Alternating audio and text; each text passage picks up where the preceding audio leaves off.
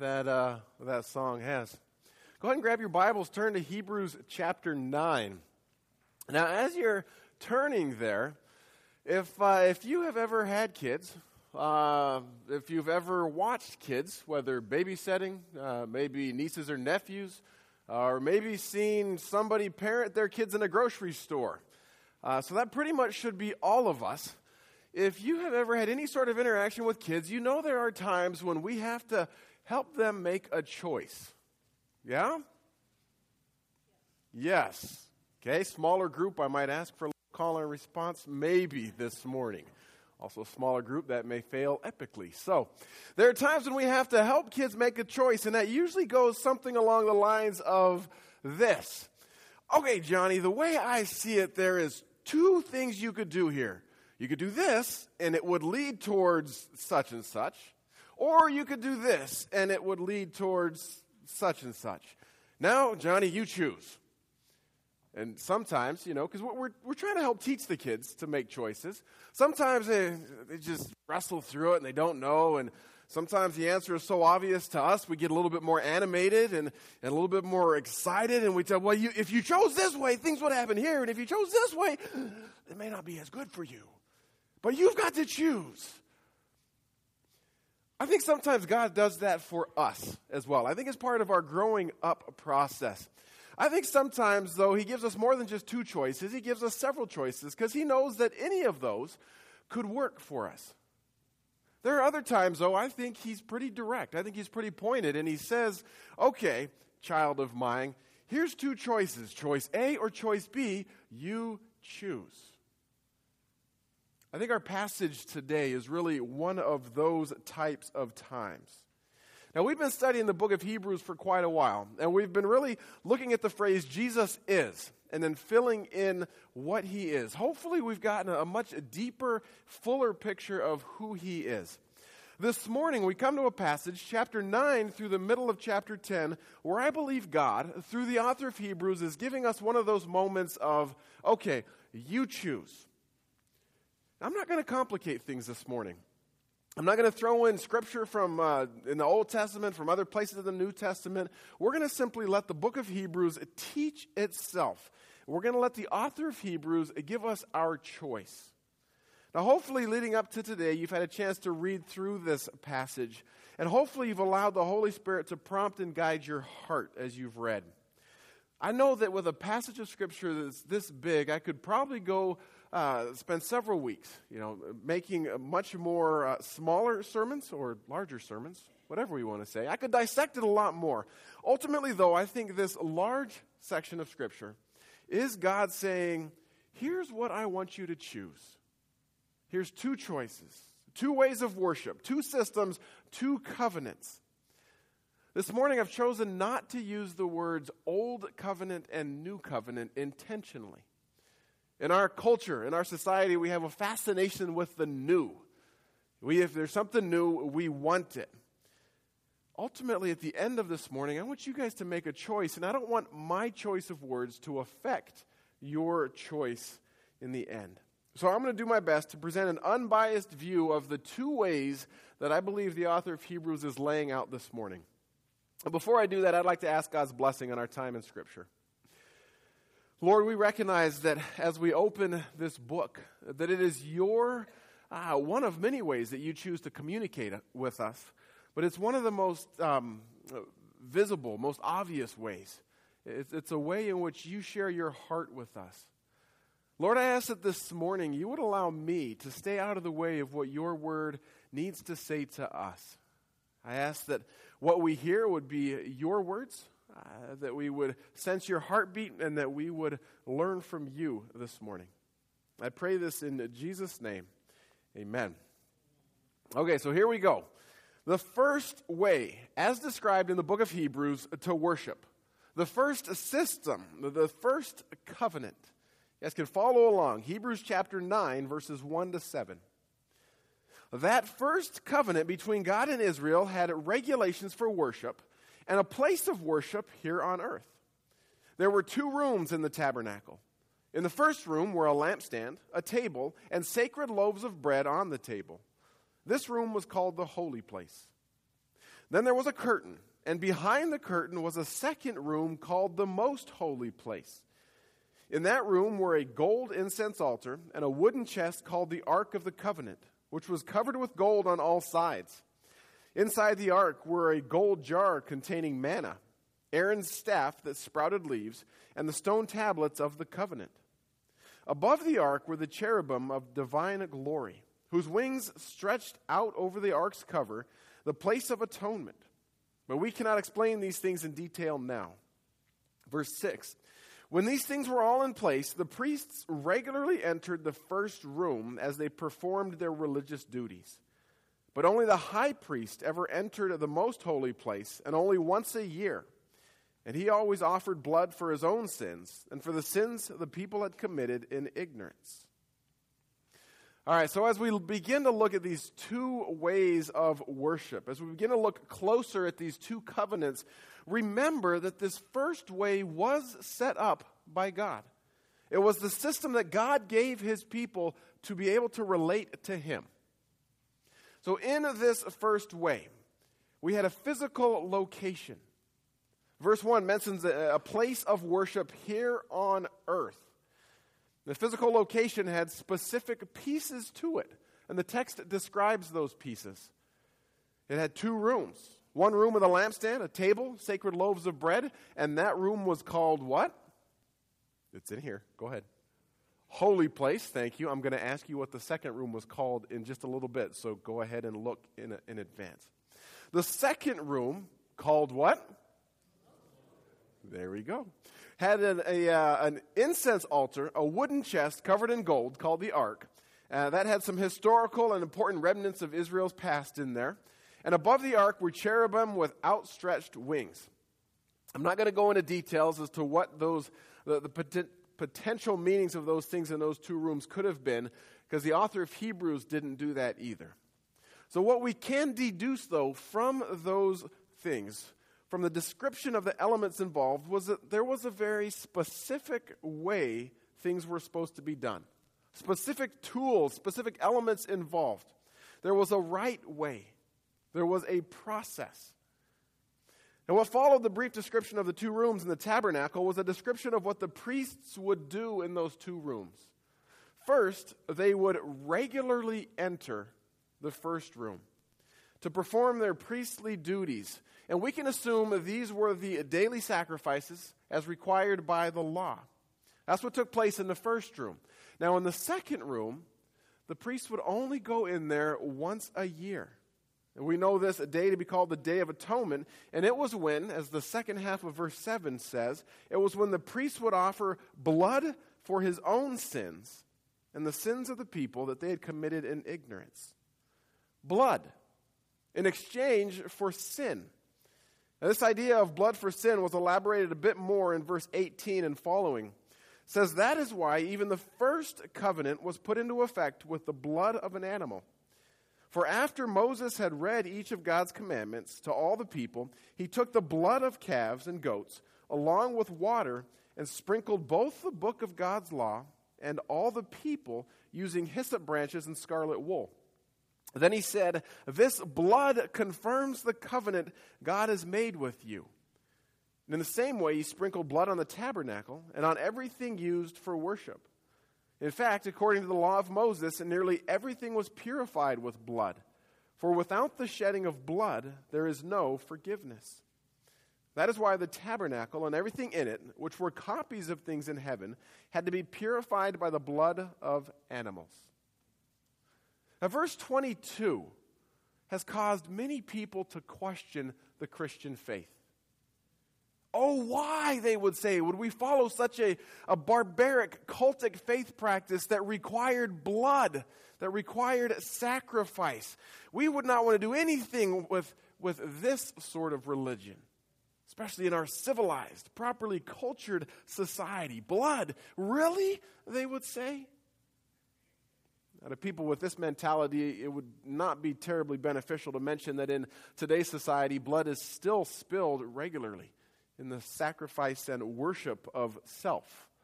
Things like apartheid, the atom bomb, abortion. Those are just things that start with A. Now back to our passage. Without the shedding of blood, there is no forgiveness of sin. Under the first system, blood sacrifices were used, and they were used with a purpose. Verse 13 of chapter 9 says, Under the old system, the blood of goats and bulls and the ashes of a young cow could cleanse people's bodies from ceremonial impurity.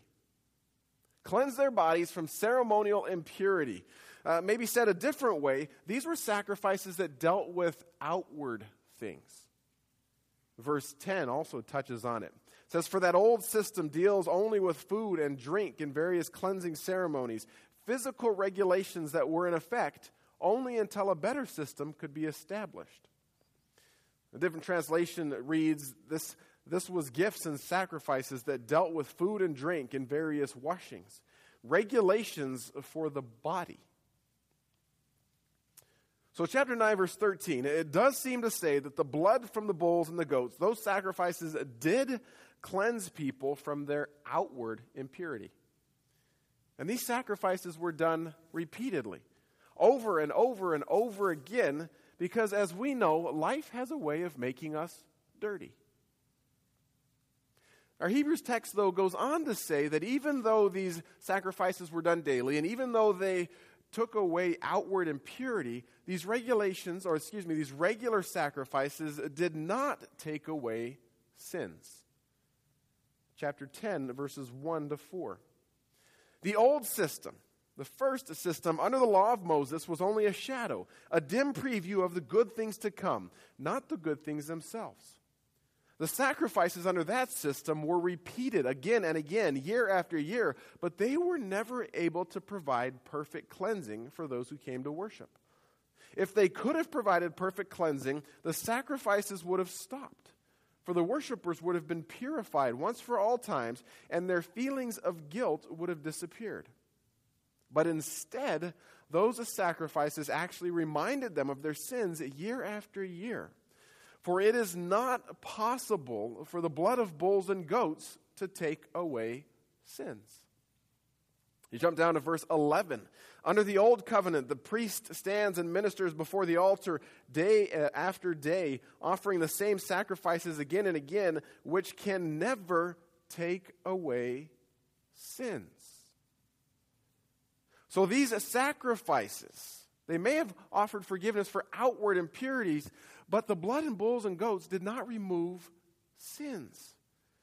Now, by saying removing sins, I'm talking about something much deeper than just outward wrongs. I'm, I'm talking more about something to the core of who we are, something more towards our consciences. Chapter 9, verse 9. This is an illustration pointing to the present time. For the gifts and sacrifices that the priests offer are not able to cleanse the consciences of the people who bring them. In Old Testament thought, the conscience was the place uh, where the core of who someone was resided. So, if the blood of bulls and goats could not fix that, then perhaps something more was needed. If their feelings of guilt never went away, but Uh, opposite, they were reminded of their feelings of guilt year after year and sacrifice after sacrifice, then where did that leave the people? And on top of that, besides the consciences not even be able to be cleansed, this system kept everyone except the high priest out of the presence of God. Chapter 9, verse 8. By these regulations, the Holy Spirit revealed that the entrance to the most holy place was not freely open as long as the tabernacle and the system it represented were still in use. Not freely open as long as this system was still in use. So we're looking at the first system, and let me recap what the author of Hebrews has said thus far. In this first way, there is an earthly location, a tabernacle, with specific rooms, specific tools, specific a protocol. Only the high priest could enter into God's presence, and this would continue as long as that system was in place. Blood sacrifices offered regularly over and over were required. And though cleansing outward impurity, these sacrifices did not cleanse people to the core of who they were. these sacrifices, as the author said, could not and did not take away sin. That's how the author of Hebrews describes the first way, the, the first system. Now let's take a moment and look at the second way. The second way also involves a tabernacle, but it's different than the first one. Chapter 9, verse 11. So Christ has now become the high priest over all good things that have come. He has entered that greater, more perfect tabernacle in heaven, which was not made by human hands and is not part of the created world. Huh. So it is a tabernacle, but it's in heaven, not made by human hands. Yet it still does have a high priest, like the first one. Only this time the high priest is Jesus. And it says that he is over all good things. Now, jump forward 13 verses to a verse 24, and we get another description of what Jesus did as high priest in this heavenly tabernacle. Chapter 9, verse 24 says, For Christ did not enter into a holy place made with human hands, which was only a copy of the true one in heaven. He entered into heaven itself to appear now before God on our behalf. So he's appearing on our behalf. Now, although there's no description of elements like candles or sacred bread, the high priest does still go into this other room, the most holy place. We see that in verse 12. With his own blood, not the blood of goats and calves, Jesus entered the most holy place once for all time and secured our redemption forever. Are you starting to see some similarities between the first way and the second way? Hopefully you are. There's still a tabernacle. There's still a most holy place. There's still a high priest. But if you're listening closely, you're going to start to really hear some major differences between the first way and the second way. Notice there's still blood. Verse 23 of chapter 9 alludes to that. The second half of it says, But the real things in heaven had to be purified with far better sacrifices than the blood of animals. And if you jump back to verse 14, the second half of it says, For by the power of the eternal Spirit, Christ offered himself to God as a perfect sacrifice for our sins. Now, we can assume the phrase sacrifice means that there is blood. And if that's the case, then we have other verses to look at also. The second half of verse 26 says, But now, once for all time, Christ has appeared at the end of the age to remove sins by his own death as a sacrifice. Look at the beginning of verse 28. So also Christ died once for all time as a sacrifice. In chapter 10, verses 5 to 7. This is why, when Christ came into the world, he said, You did not want animal sacrifices or sin offerings, but you have given me a body to offer. You were not pleased with burnt offerings or other offerings for sin. Then I said, Look, I have come to do your will, O God, as is written about in the scriptures. Okay, so we've got a heavenly tabernacle that involves a high priest, and there still involves blood. But this time it's not the blood of animals, it's the blood of Jesus. Jesus himself was sacrificed. Now, if we push pause, we, we realize that here again, a lot of people will struggle with this part of the Christian faith. They would say, why would a God the Father, a loving God the Father, sacrifice? Why would he kill his own son in order to pay a debt? I could see how there would be a rub with this. But it's when we change the, uh, the thinking of how we approach this, that's when it really starts to make an impact. It's when we realize that Christ's sacrifice was not an act of cruelty or brutality. It was the most amazing act of sacrificial love by a God who himself chose to become the sacrifice. That's when the perspective starts to change. This morning, I'm not arguing or defending a faith or trying to, to, to, convince somebody of the necessity or, or lack thereof of Christ's sacrifice. This morning, we're laying out two ways a first way and a second way. And in both ways, there is blood and there is sacrifice. Now, as we move on, you'll see even more major differences between the two ways. The first major difference is this Jesus' sacrifice was one and done, it was not a repeated event, not an annual event or a daily event. Chapter 9, verse 25 and following. And Christ did not enter heaven to offer himself again and again, like the high priest here on earth who enters the most holy place year after year with the blood of an animal. If that had been necessary, Christ would have had to die again and again ever since the world began. But now, once for all time, he has appeared at the end of the age to remove sin by the death by his own death as a sacrifice. And just as each person is destined to die once, and after that comes judgment, so also Christ died once for all time as a sacrifice to take away the sins of many people.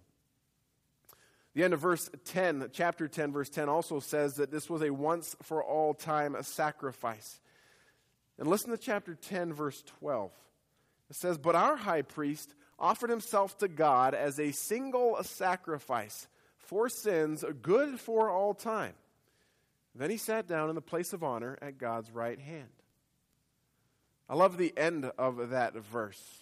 It's something we'd miss the significance of if we didn't know the, the cultural setting that it was in. The end of it says, And then he sat down in the place of honor at God's right hand. He sat down. How many of you work a desk job? How many of you spend a lot of your time after you wake up sitting? How many of you are now sitting now? Okay, good. Now we're getting some involvement. Very good. In that culture, when people went to work, they did not go to work to sit. We do. They did not. They had tradesmen they had people working in the fields. These people were on their feet all day. Even the priests, even the, the, pastors of the day stood. You see that in verse 11 of chapter 10. It says, Under the old covenant, the priest stands and ministers before the altar day after day, offering sacrifices again and again. So for the religious worker and for the blue collar worker, they stood at work. When they went home, when their job was done, when they were finished, that is when they sat. Let that sink in. When Jesus sacrificed his life, once, good for all time, when his work on the cross was done, he sat. He sat at God's right hand, where we know from previous passages that he continues to, to work by interceding for us. But his work of sacrifice is done, never to be repeated. So the sacrifice in this second way is one and done, once for all time. Now, the next major difference is what the sacrifice accomplishes. Chapter 9, verse 14 and 15. Just think how much more the blood of Christ will purify our consciences from sinful deeds so that we can worship the living God. For by the power of the eternal Spirit, Christ offered himself to God as a perfect sacrifice for our sins. That is why he is the one who mediates a new covenant between God and people so that all who are called can receive the eternal inheritance God has promised for them.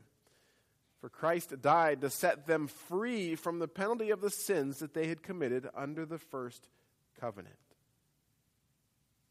Let all that sink in. Let me read it again.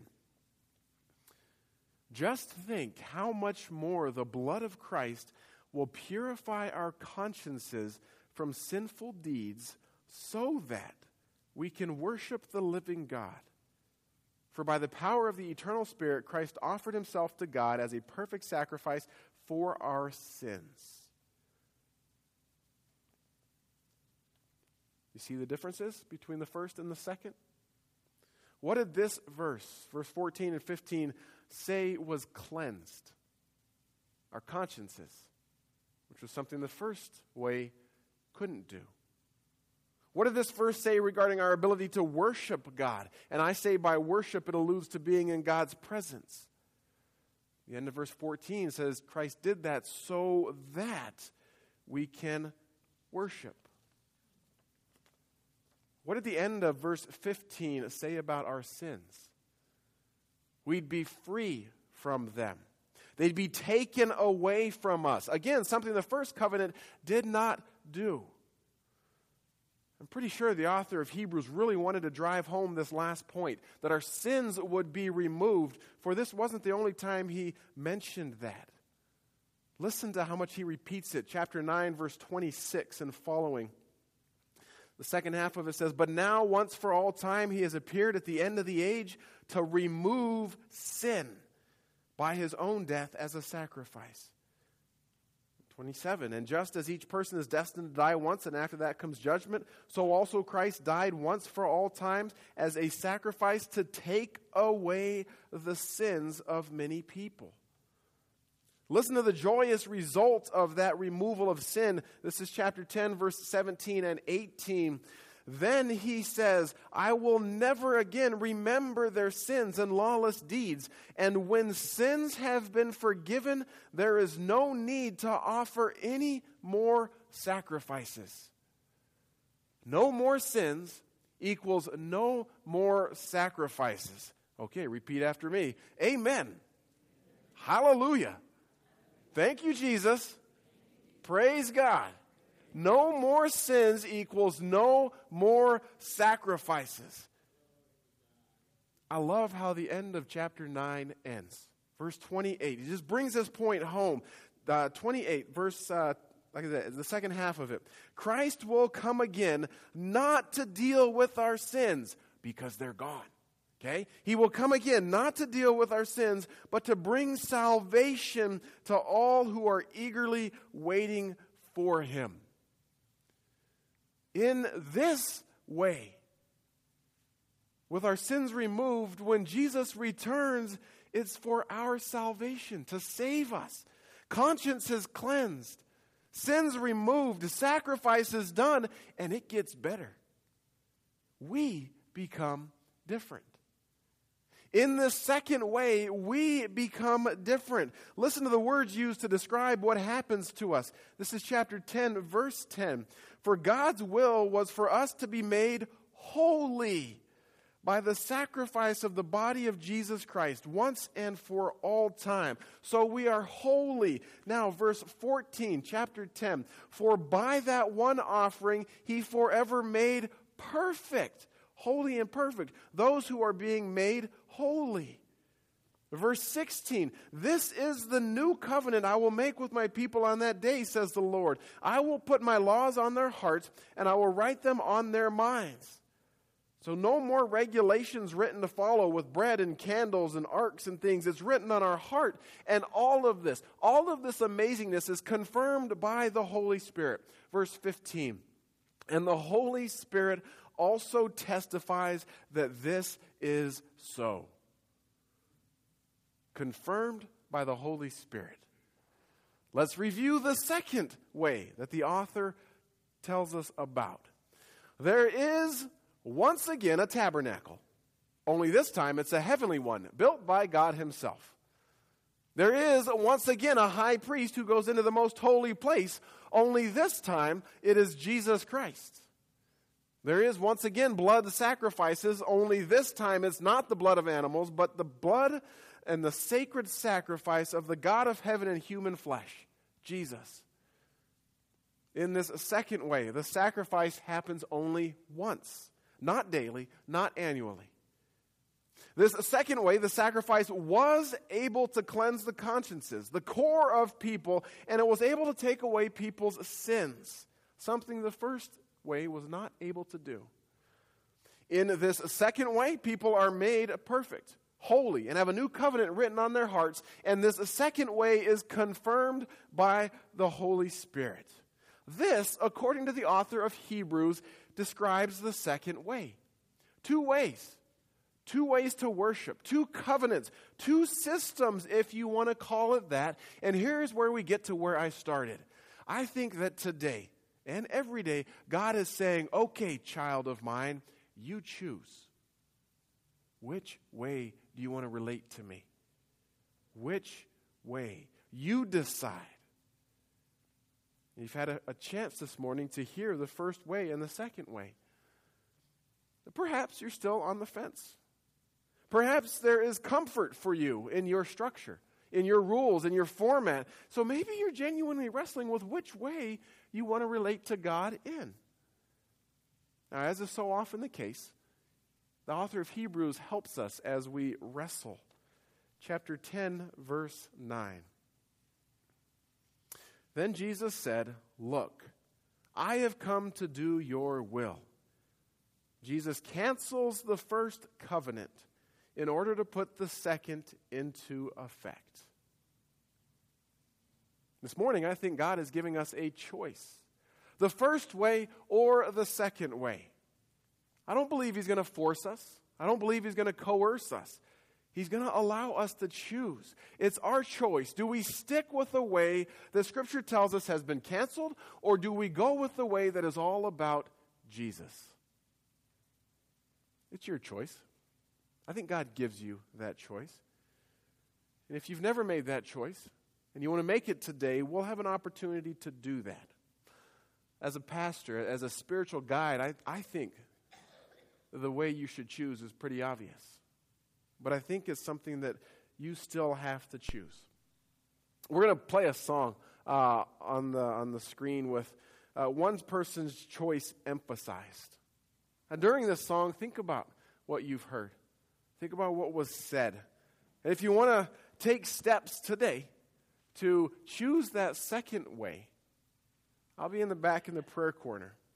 If you've realized this morning that you have chosen that second way, but you've kind of waffled back and forth between the first and the second way. Today is as good a day as ever to say, all right, I want to continue to choose the second way again and again. So let's listen to how one person describes her choice.